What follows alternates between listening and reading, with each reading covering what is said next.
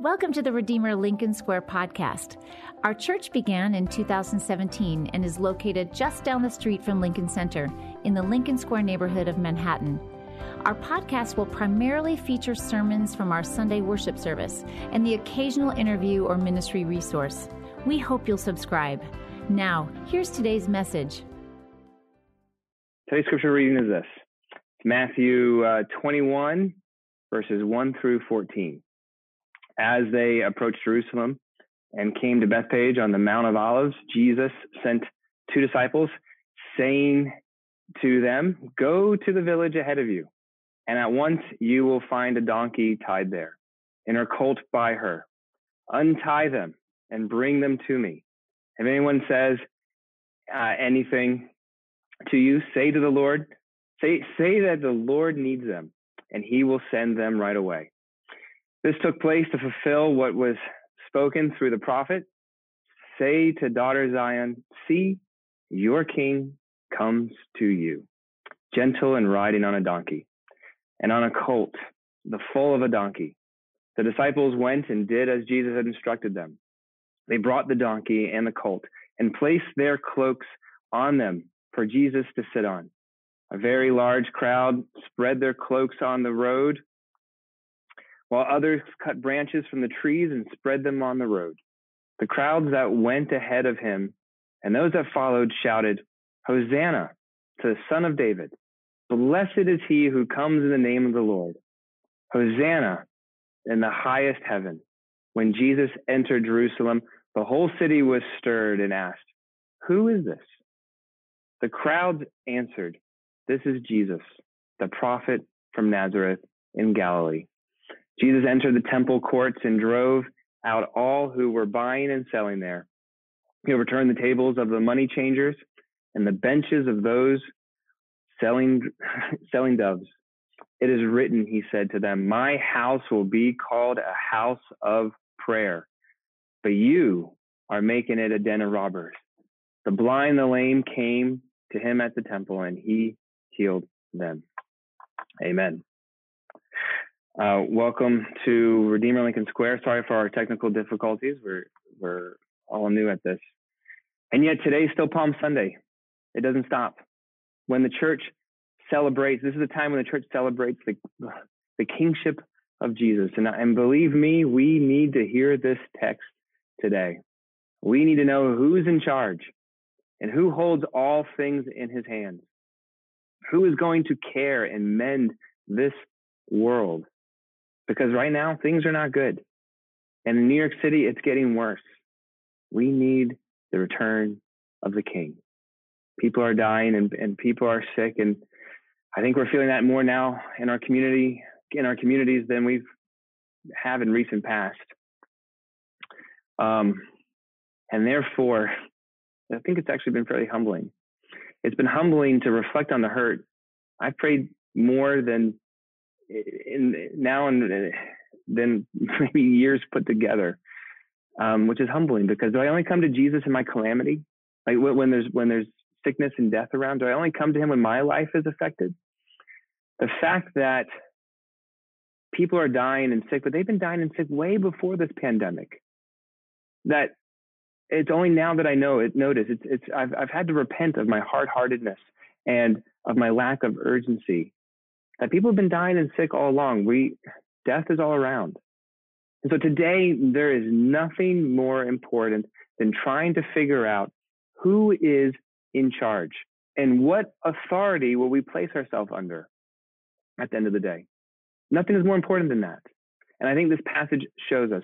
It shows us that Jesus wants us to see that he's a king, but he is ruling his kingdom and he's coming to his kingdom in a different way than any other kingdoms are out there. The way that Jesus comes into Jerusalem right here, that we're, what we're going to look at, completely changes our expectations of what he's actually here to do. On his way into the city, we see uh, three things about his nature. We see that he commands authority, he destroys our categories, and he heals the world. So we're going to look at those three things today that he commands authority, destroys our categories, and heals the world. Now, first, he commands authority. Leading up to this passage, Jesus had been in the countryside. He had been uh, exhibiting miracles, power. He healed people, fed 5,000. And so the rumors had trickled into Jerusalem. Maybe this was the person we were looking for. Under Roman rule, they had been very heavy handed. People were suffering and they wanted change. And Jesus seemed like he might be that person. And so when he comes in, maybe this guy will save us, they say. Look at verse 9. They, the word Hosanna literally means to save. They're waving palm trees saying, Save us. And so the people were looking around for this new power. And Jesus gives them an example of that. What does he do? In verse 12, he shows up the temple courts and drives out the money changers. And what does he say when he does that? He says, This is my house. Now, I know a lot of us are uh, in quarantine right now, and so it would be very strange for anybody to come into your house and start rearranging the furniture. But frankly, the only person who is allowed to or has the right to do that is you. Right? You are the authority in your own home. What Jesus is saying here by calling it his house, he's saying, I'm that authority. So this is a power, like most powers out there, where he's saying, listen, you have, you have to either accept me or defy me, but you can't ignore me. If somebody came into my home, started throwing furniture around, there's no ignoring that individual. You have to either accept him or deny him. In this context, Jesus enters the very center of religion and commerce, uh, and he throws things around. Right? You you have to either confront or you're going to have to yield that power to uh, get into the most important institution of the time and literally call it his home. He was leaving people no option. He was saying, accept me or defy me. I think that's pretty important for us today because I think a lot of us, we like the idea of Jesus. We want to accept part of Jesus, the nice parts, the easy parts, the blessed is the meek parts. But I don't want the throwing things around Jesus. I don't want the one who's going to do things that is uh, going to uh, be upsetting. Thomas Jefferson six years before he died in 1820, uh, he cut out part of his Bible, uh, and actually a lot of the parts of of Jesus' life, because he said, "quote These are contrary to reason." And I think maybe you might not literally do that, but I think whether you're a Christian or not a Christian this morning, we do pick and choose the parts of Jesus that we want. Now, if Jesus wasn't real, then sure, you can build your own Jesus and use him any way you want. But if Jesus is real and, and, and, and a power, then you can't do that. I heard one commentary say, crown him or kill him. But you, you can't merely like Jesus. You have to either worship him or not worship him, but you can't just be merely inspired by him. It's either all or none of it. Um, we need a powerful king in, in today. We need somebody to come and fix. But that's not somebody you invite into just part of your life. It's either all of your life or none of it. And as I turn this lens, this this scripture on my own heart, I think it's been pretty clear that for a lot of my life, I think I've invited Jesus into part of my life, but not all of it. See, I trusted Jesus, I thought, but then coronavirus, the past couple weeks, the uncertainties, the doubts, the shut being shut in, the wondering about the economy, people sick and dying, being tired. I mean, I don't think I actually fully trusted him. Jesus was Lord of my prayer time, but he wasn't necessarily Lord of my life. He wasn't Lord of my comfort or my joy. He wasn't Lord of my certainty and my security. Because if he had been, I wouldn't have been thrown for such a loss. So I think what this means then is Jesus was Lord in theory, but not in practice. And I think what he's been asking me through these circumstances is, am I Lord of only part of your life or am I Lord of all of your life? And I think he might be asking you the same question too. Does he reign? Does he have authority in your life? And if not, if he doesn't, then something else does. And you need to ask yourself, how's that going? I suspect right now, not great. So let him be the authority of your life. That's the first thing we see here. At Redeemer Lincoln Square, we value questions and the people who ask them, which is why we hold a time of question and response or Q&R after our Sunday worship service. It's an opportunity for anyone to text in questions and then process responses alongside our pastor and other members of our church community. If you have questions about today's message, send an email to lsq at redeemer.com or join us for our Sunday worship service. Now, here's the remainder of today's teaching. The second thing that we see here is he destroys all of our categories. You say, where, where do you see that? Well, I, Jesus knew these people wanted a warrior king. He knew that they had heard about the healing powers and the abilities and feeding 5,000. So did he come riding in on a steed of great renown? No. Did he come with sort of the strength originally when he turns over the the temple court with the money changers? Did he, did, did, did he emulate that? No. What he said in verse two, he said to his disciples, "Go get that donkey over there." And you can almost imagine the people, this person, this Savior, Hosanna, save us. They're looking as he's coming down the road. They're craning their necks. Kids are probably jumping up and down to get a sight of this warrior king and they see this man riding on the ridiculousness of a donkey. Now, talk to my family uh, enough, and you'll eventually find out that I I hate clowns. I, I okay, I strongly dislike clowns. Um, some psychologists, if you're a psychologist, you're probably like, what happened in his in his background? What happened in his um, childhood? And the answer is, I got scarred. That's what happened. I had to dress up as one as a kid, and I've never liked clowns. Uh, but the thing about clowndom, the thing about clowns is clowns are, are human exaggerations.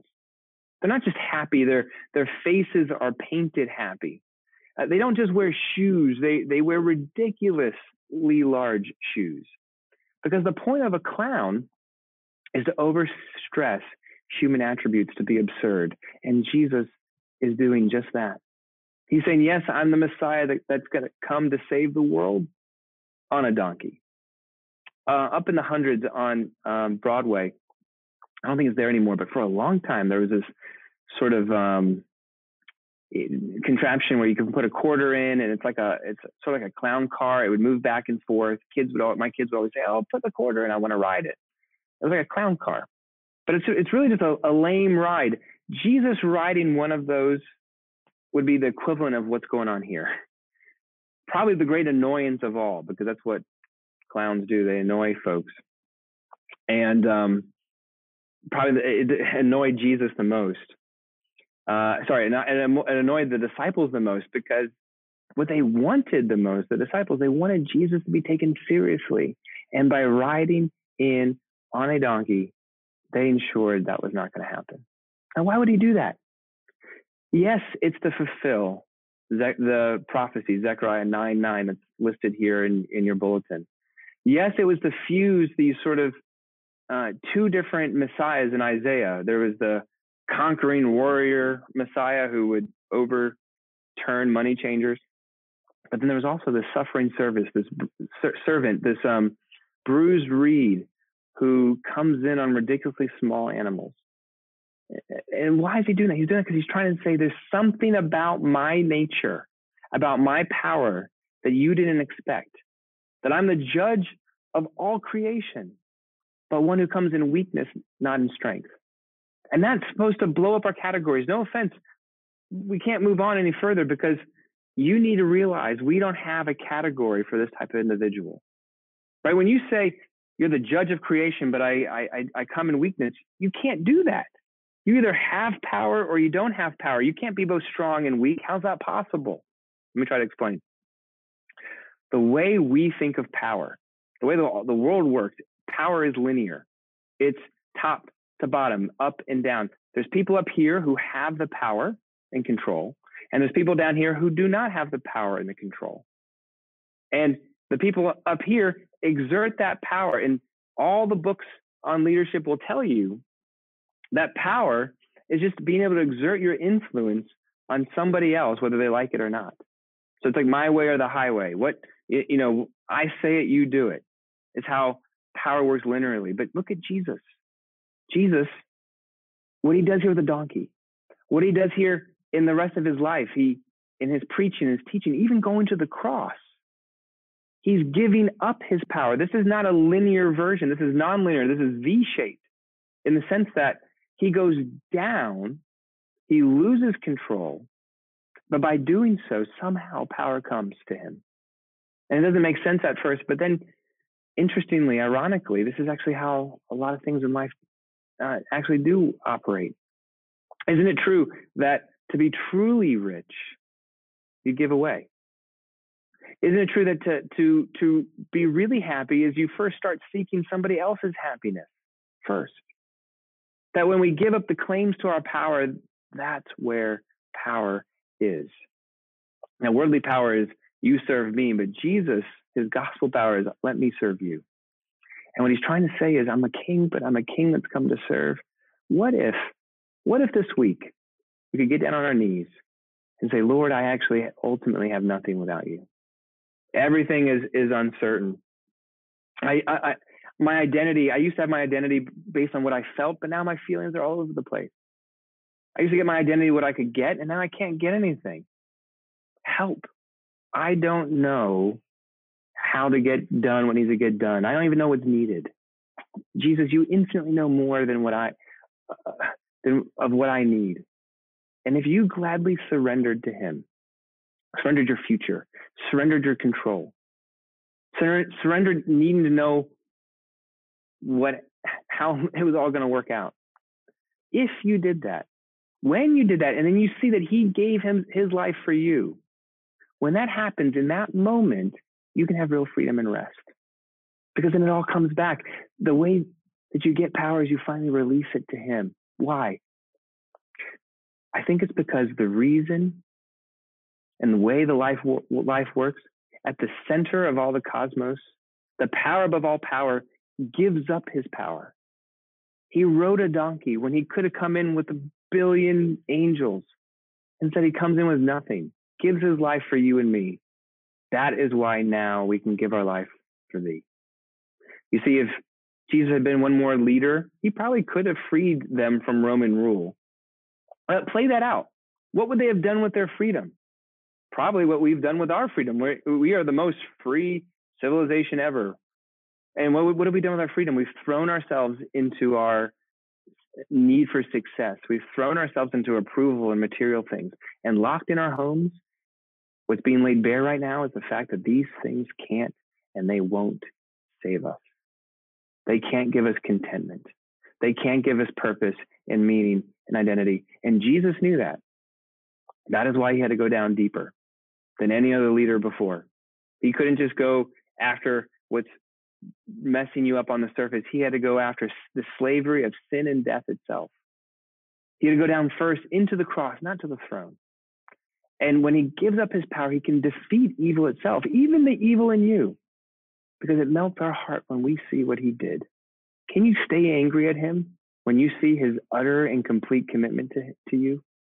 Can you really fight against the one who gave everything up for you? This is why he doesn't fit our categories. The world places strength and power at top and meekness and care at the bottom, which is why, by the way, I think ambitious people succeed in our world because they take and they get and they go, and Jesus reverses the order. What does he do? He he gives up, uh, and by doing that, he cares and leads not by taking but by giving, and he goes down to come up.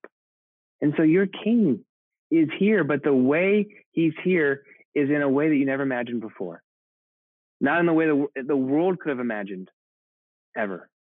And so, last point so far all we've done is shown you the, the paradoxical nature of Jesus, that he is authoritative with the money changers, but he's ridiculous with the donkey. He's strong and yet he's weak.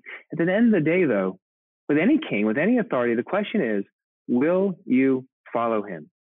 Will you follow him?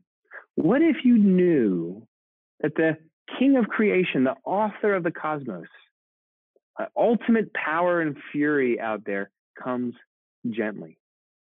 That is uh, what we see here. If look at the, go back to your text, it's in the present tense.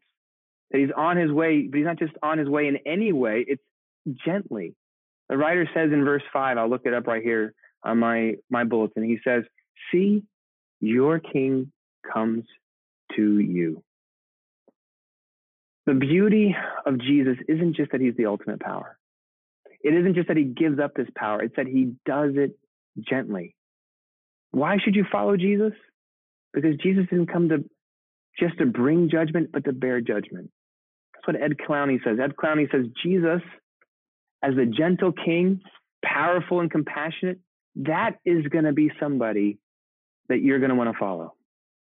And if you let him come into your life, it'll make you gentle too. How? One thing that's buried in our text, I didn't see it right, right away, it's that Jesus isn't just riding any donkey. He's riding the foal of a donkey. That uh, I, I, I see this in the commentaries. That, that means this donkey was untamed, untrained, young, wild. That you couldn't just sit on this donkey and expect to um, let him do so. Donkeys already were pretty temperamental, and then take a young, untrained, you know, untamed animal, bring them into the center of the city with crowds, you know, screaming and waving branches everywhere. And what ends up happening is you would have been thrown off. This animal would not have stayed still, and yet he does under the gentle hands of a true king.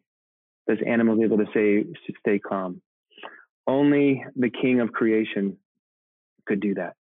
This is what I think is trying to be said to us that this is a foretaste of what he's actually bringing. Go to Isaiah 11 and you see there the, the new heaven and the new earth. When Jesus comes again, the, the wolf will live with the lamb and the leper will lie with the goat. And so Jesus is saying, with this, this simple act, he's saying, this is just the beginning. That I will not have plagues in my kingdom. I will not have viruses and death and disease. He's bringing harmony and shalom. That's what the triumphal entry is trying to tell us that the coming king is bringing healing and will lead you. And the question is, is will you be led by him? He's not looking to get power, he's looking to give power. And if you make him the center of your life, you won't move out to get power. You're going to move out to give power. And that's going to make us gentle to this world. By the way, you don't have to fully even understand this power. These people didn't understand who Jesus was. They were waving palm branches, saying, Save us, but they didn't even know what they were saying. Well, they did not even know what they really needed to be saved from. In fact, waving uh, these tree leaves is sort of ironic to Jesus because they didn't know before him was the Lord of creation. Go to Psalm 96, and it says there in the new heavens and new earth, on that day the trees of the wood will sing for joy before the Lord. The trees are going to sing. And that means whatever beauty they have now, trees, mountains, clouds, whatever you see right now, as beautiful as they are, they are just a flash in the pan to what they will be. I mean, it's what they will be is nothing compared to what they are right now. And if that's true, guess what? That means you and me, we are nothing compared to what we will be. That's what Palm Sunday is telling us. It's a promise. It's a promise that the coming king brings healing in his wings. And as he does so, he's going to fix what's broken. And we need that more now than ever. You need to know that it won't always be this way. And if you don't have that assured in your life right now, if you can't rest in that future healing that's coming, I don't know what your hope is in. Because the commanding king who's going to overthrow the evil of the world is going to do it gently through his service. And that brings in an assured future of redemption restoration. If that's real, and you know that's going to happen, then you can rest in that space today if you let him be your king. Not just king over part of your life, not just an advisor for some of your life, but Lord of all creation, even inside your own life. Will you let him do that? A few days ago, this is how I want to end. Few days ago, uh, it was 7 p.m. It was a couple weeks ago, I guess now. It was 7 p.m. and my kids started hearing outside the windows. They started hearing in our apartment uh, people cheering, people banging on pots, people screaming, and clapping and yelling. And so they opened up the window. And one of them said, they said, is, is the coronavirus over? And I said, no, no, no, honey, we're, we're, we're celebrating our, our healthcare workers and people on the front lines and how they're really putting themselves out there and loving us and caring for us. And I, I didn't think about it at the time, but actually, her response wasn't crazy. That when this is all over, that's that is exactly what we're going to do. We're going to lean out our windows and scream and yell and thankfulness. And yet, that's even just a foretaste when the final king comes and puts all things right and makes all things new. That's the hope that we have. That's what the rainbow is saying. That is what the sunset is saying. And we've been seeing some great sunsets in New York. Right? That, that, that, that's what's happening here. That's what creation is saying, that it won't always be this dark. Jesus will make the trees, the trees, and the world sing. And how about you? Will you sing? Will you accept this gentle king? A quick word of application.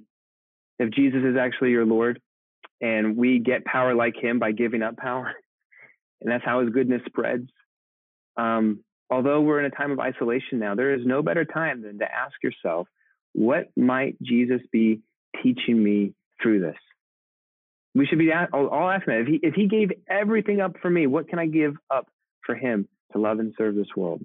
Maybe basically start with giving up the need to know how our lives are going to go.